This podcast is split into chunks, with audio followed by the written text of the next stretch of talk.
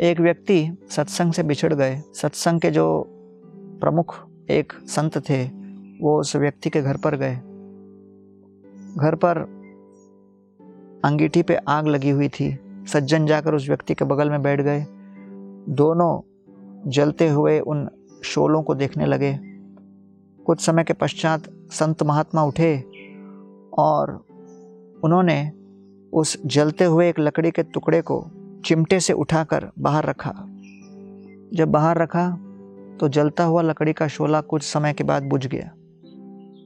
फिर संत महात्मा ने उसे उठाकर फिर अग्नि के अंदर रख दिया तो फिर वो जलने लगा।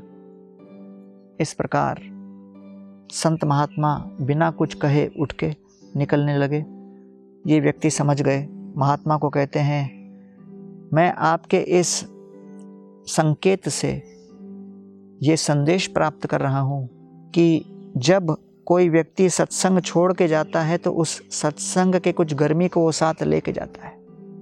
दूसरा, वो जो सत्संग के दूर जाए तो कुछ समय के पश्चात उसका ताप और उसकी गर्मी और उसकी भक्ति शनै शनै क्षीण हो जाती है। तीसरा, हम लोगों का उत्तरदायित्व है कि हम एक दूसरे को भक्ति के माध्यम से और भक्ति के मार्ग पर गर्म रखें। और चौथा, जब हम सभी के बीच में समन्वय हो, एकता हो, तब हम इस सत्संग के श्रद्धा को और विकसित कर पाएंगे।